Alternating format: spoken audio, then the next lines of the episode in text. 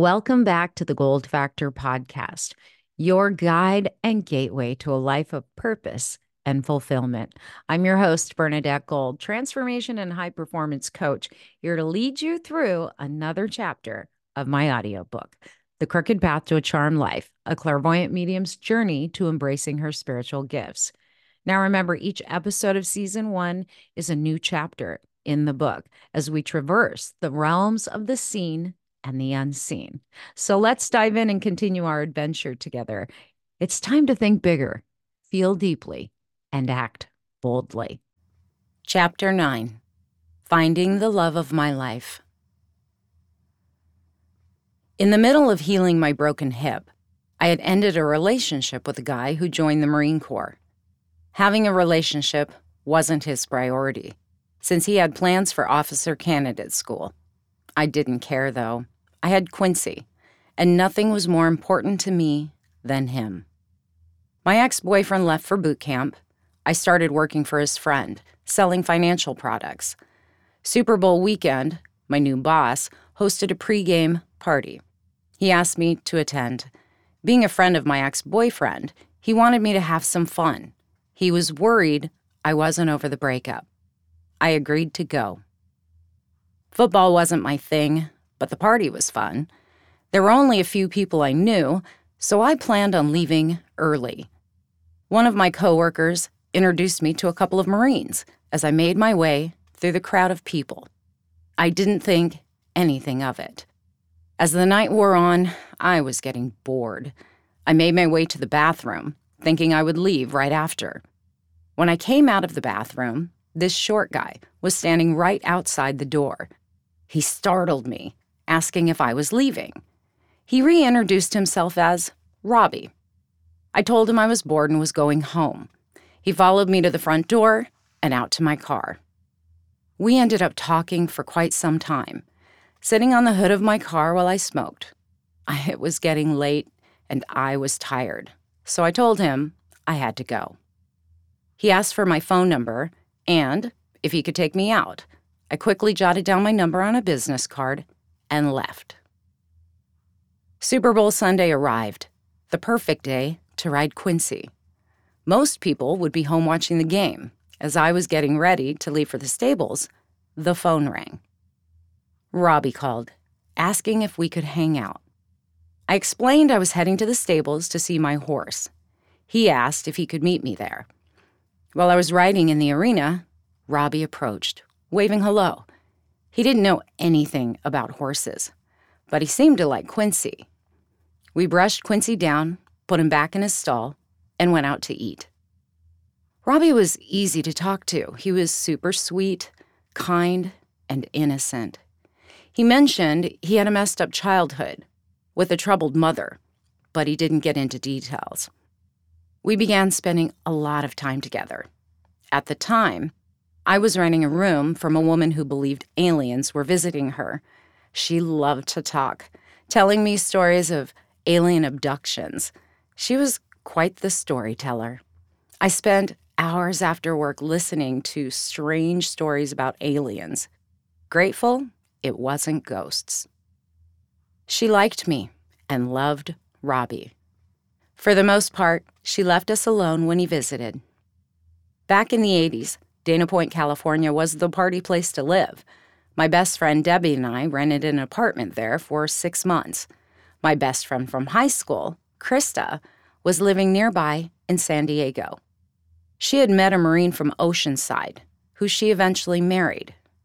Robbie and I were going strong when he asked me to do a contract marriage so he could live with me. Unfortunately, his best friend was trying to do the same thing at the same time to get off base. I was pissed. He would even suggest it. It took us some time to get over that one, but paled in comparison to what came next. Completely in love, barely adults, Robbie and I faced a difficult decision. Late on my period, we went to Planned Parenthood for a pregnancy test. Within minutes, the nurse returned confirming a positive pregnancy result. Happy at first, the joy drained away when Robbie told me he wasn't ready to have a child. As a Virgo, he wanted everything to be perfect before starting a family. We weren't married, and on his salary, things would be rough. What was I supposed to do? I couldn't raise a child on my own, and I didn't want to lose him. We spent a week discussing the options. Then, Robbie promised that we would get married. Once stable, we could start our family. Reluctantly, I agreed to have an abortion and wait until we were married to have a baby. We called to schedule the procedure for the following week. Arriving at the clinic, protesters holding signs lined the parking lot. Hiding my head under a jacket, we rushed to the door. Once inside, I questioned Robbie to make sure we were making the right decision. He reassured me, painting a picture of a future with at least two kids. On the way home, still drugged from the anesthesia, I quietly cried, staring out the car window, filled with sorrow, grieving the baby I would never meet. Rob was sad, feeling guilty, unsure of how to comfort me. We spent the night on the couch watching movies I couldn't track, lost in my mind, silently praying to God for forgiveness. Months later, Robbie invited me to meet him in Vegas the following week. His squadron was doing training exercises at a nearby Air Force base. So Friday, I left work, drove the three hours to Vegas, meeting up with Robbie in the lobby. We checked into a hotel, went to see the sights, and went looking for a restaurant. All through dinner, he looked nervous, squirming in his chair like he had a secret. Although questioning him about it, he said he wasn't used to being around so many people. I understood. As we made our way back to the hotel, we detoured to see the pool at the Tropicana. Robbie motioned for me to sit on a patio chair. Like a gentleman, he pulled the chair out for me, then dropped on a knee. Before I could process what was happening, a black ring box appeared in his hand. Through tears, apologizing for not being ready to have a child, proclaiming his undying love for me, he asked if I would marry him. I wrapped my arms around him, with tears streaming down my face. I whispered, Yes, I want to be your wife. Robbie stood us up, swung me around in his arms, then stopped to place a solitaire on my finger. Still wanting my mom to be proud, I called her when we got home from Vegas, sharing the news of our engagement. But she was determined to control every aspect of the wedding and the guest list. Within weeks, there were 100 strangers invited to our wedding. Neither one of us wanted a big wedding, preferring something small and private.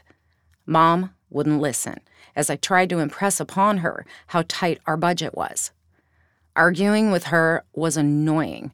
The wedding was getting out of control. Even though I had dress waiting at the bridal shop, Robbie and I decided to secretly elope before the wedding costs put us in the poorhouse. We drove to the mountains in Northern California to a small chapel in Lake Arrowhead, officially becoming husband and wife. Waiting a few days after tying the knot, we called my mom to cancel all the wedding plans. Although mom was furious, we hid our giggles as we listened to her rant on the phone, knowing we did the right thing. Next, we slowly notified our friends and family. Some asked if the reason we eloped was due to pregnancy. It wasn't. But that question triggered a cascade of grief and guilt, ruining the happy news. Robbie and I married at the young age of 19. He was in the Marine Corps Air Wing, working as a hydraulic mechanic on the F 18s. Robbie was traveling a lot with the Air Wing, while we both loved each other. Life was getting in the way of our happily ever after. I was getting used to him being gone for weeks at a time. No matter where he went, he wrote me love letters. When he was gone, I focused my energy on Quincy. His squadron went to Egypt for a month to train with international forces. For the safety of the crew and pilots, I never knew the exact day he would return. Quincy was boarded off base at a stable nearby. After riding and bathing him, I hand walked him to dry. Robbie had been gone nearly a month. I hadn't received any letters that week. As I approached Quincy's stall to put him away, I heard someone yell out my name. Looking in the direction of the voice, I saw Robbie, still dressed in desert fatigues, running toward me. We stood next to Quincy in a tight embrace, only broken by horse slobber. Quincy was happy to see Rob too. When he was home, we enjoyed spending time together with our dog Max. Sometimes we hung out at the beach while Robbie surfed with his friend. I'd read a good book, sunbathing. One of our favorite activities was exploring the trails. I rode Quincy while he rode his mountain bike ahead of us. Friday nights were drive in movie date nights with our dog. Eventually, we got a puppy named Shadow. We took turns with each dog in our lap at the drive in. So life was feeling pretty good. Besides the counselor I used to see, Robbie was the first person I opened up to about my childhood and painful past. I had so much pain hidden away. He never judged me, he just loved me and listened. We did everything together, calling ourselves the Wonder Twins from a cartoon. Everyone loved Robbie, including my mom. Dad respected that he was a Marine stationed at the same base Dad was. Robbie was handsome, but most of all, he was polite, respectful, and kind. Mom was constantly praising and complimenting him. I couldn't figure out why she treated him so well when she seemed to hate me so much. He was a self proclaimed atheist, but never mentioned that to her.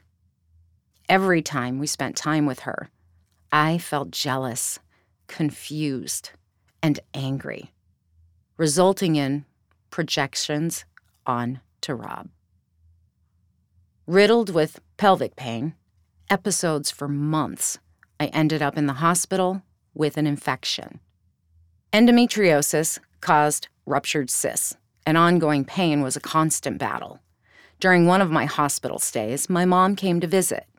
I remember her leaning over my bed, telling me to get up, get better, and stop ruining my husband's military career. But I would later find out she was projecting. She had been the cause of my dad's military career being cut short. Robbie was furious with her. He called her away from my bed, sending her from the hospital. For once, I didn't have to defend myself alone. Having a baby and being a mother was all I wanted since the abortion. I was obsessed with getting pregnant. After two laparoscopies to remove ruptured cysts, the doctors told me I would have trouble conceiving. Just a year into our marriage, the promise to have a family seemed impossible. In my grief, I projected all of my sorrow onto Robbie. I blamed him, wanting to punish him for losing the chance to have a family. I blamed myself for what I had done. He knew I was devastated and felt horrible about the prognosis. In an attempt to find a solution, he suggested adoption. Knowing how unloved I felt as a child, the idea of offering an unwanted child a loving home felt good. Unable to let go of the desire to have his baby, I was glad to have options at least. Our relationship was intense, romantic, and as you can imagine, sometimes emotionally volatile. We loved each other fiercely. Unfortunately, we fought and argued fiercely too. We were good at making up, though, no matter how mad Rob would be, he never called me a name, I wish I could say the same. He was good at saying that I was behaving a certain way rather than saying I was this or that. I knew he loved me, and I loved him. Robbie was so happy and proud that I was his wife.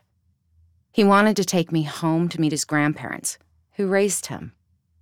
Christmas was coming, so we booked a flight to Maryland to spend time with his grandparents and brother Stan. Although he and his dad weren't speaking much, I talked him into giving him a chance too. He wanted his grandparents to like me and for me to see his family home. Listening to his stories about growing up, he expressed how much he hated that his family used to own funeral homes. Dead bodies frightened him because of the strange supernatural events he had experienced at a young age. He didn't want to talk about it anymore. The subject dropped.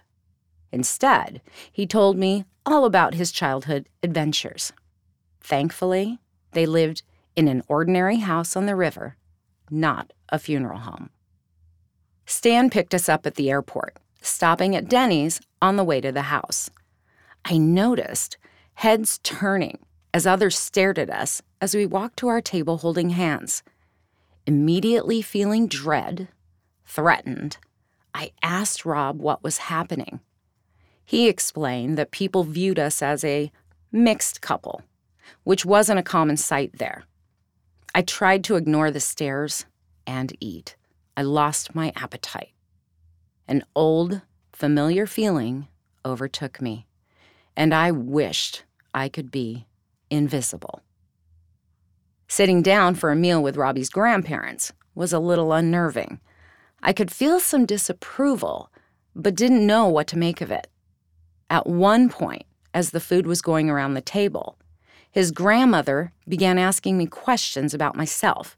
She then announced surprisingly, I had a black friend once. She was our maid.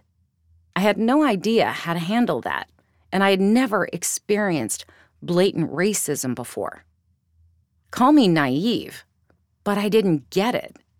Being mixed race Filipino Portuguese with parents from Hawaii. As dinner went on, they asked if we were going to have children. Robbie explained we were thinking of adopting since I was having trouble conceiving. His grandmother was not pleased. After dinner, I overheard a heated talk between Rob and his grandmother. Voices were getting louder. It was apparent she was furious with him. He made it clear that we would adopt any baby we wanted Asian, black, Mexican, it didn't matter. Then she began yelling about how our marriage was wrong, that God wouldn't let us have a baby because I wasn't white, and it wasn't right. I was in shock, scared and angry all at the same time. I grabbed our suitcase and began packing my clothes. I wanted to get as far away from this house as I could. Rob didn't argue with her. Instead, he came to the room and helped me pack. Unable to get a flight home, we ended up at his dad's house, where we spent Christmas with his brother. Returning home from that trip changed our relationship. I was angry that Rob didn't stand up to his grandmother. She threatened to disinherit him just for being married to me. I couldn't comprehend how he could stand up to my mom, but he couldn't do it with his grandmother. Our relationship began to fill with arguments. We tried marriage counseling, but even in our sessions, we would end up in a fight. Robbie and I promised we would never go to bed angry. Then, one weekend, an argument broke out on a Friday night. We stayed up all night fighting refusing to sleep until we resolved it. By mid afternoon, we had forgotten what we were arguing about, laughing at how silly we were being. We spent the rest of the weekend watching movies, napping, and staying home. Rob and I talked many times about adopting, but we never applied. Our marriage was rocky. We were both suffering from depression, neither one of us seeking professional help. Military life was making things worse, so we decided it would be better to end his military career once his contract expired. Looking back, I wish we had tried harder to find professional help. Robbie loved being a Marine. He would have stayed until retirement if it weren't for our troubled marriage. Once out of the Marine Corps, we moved to Washington State to be close to my family. After what happened in Maryland, I couldn't bear to live there. Home to Boeing, Washington was the only place we thought we could make it financially. Robbie had a hard time finding work. Boeing had laid off hundreds of employees before our arrival. His depression worsened, and so did mine. I was angry at him for so many things, and I was desperate to feel better. Washington turned out to be a disastrous move. Neither one of us was happy, both deeply depressed, unsuccessfully trying to cope. Before moving, I worked at a private investigation firm. I loved my job, my boss, and my coworkers. So, when we first arrived in Seattle, I went to work for another private investigator. Chuck was an intense man, on a mission to find kids in Canada kidnapped by one parent in a divorce, hidden on tribal land. There were only three of us that worked in the office. Chuck's girlfriend handled the paperwork, accompanying him on occasion when he made trips to Canada. I was assigned surveillance cases, mostly spying on cheating spouses. Doing process serving work and surveillance didn't interest me. I spent too much time alone, which meant I had too much time to think. Money was tight too. Robbie couldn't get a job that paid much. Alone in the office with Chuck, he invited me into his office and closed the door. He noticed I was rubbing my back and asked why. Sharing the story about the horse accident, I explained I still had back issues. He offered a chiropractic adjustment to my back, which wasn't too strange. I watched him adjust his girlfriend plenty of times. I agreed and made my way to the couch where he was sitting. Chuck told me to get undressed. Since he didn't have access to x rays, he needed to view my skeletal structure. Uncomfortable, I undressed while listening to him drone on about his special talent for back adjustments. To relax for the adjustment, he poured me a glass of whiskey, which I chugged back. Before the glass was on the table, he pushed me onto the couch holding me down as he pulled his pants down to rape me. Frozen in shock and fear, I drove home in tears. Rushing through the front door, I ran to the bathroom, stripped off my clothes, and sat on the floor of the tub under the hot water, sobbing. Robbie pulled the shower curtain slowly to the side, shut off the water, wrapped me in a towel, and walked to the bed. Facing me, he laid down and asked what happened. Trying to catch my breath, making him promise not to do anything, I blurted out the details.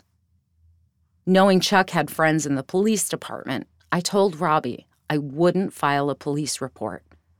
He held me tight until I fell asleep. We never talked about it again. Within days, I was cocktail waitressing at a country western bar. Drinking nightly became my way of suppressing my emotions.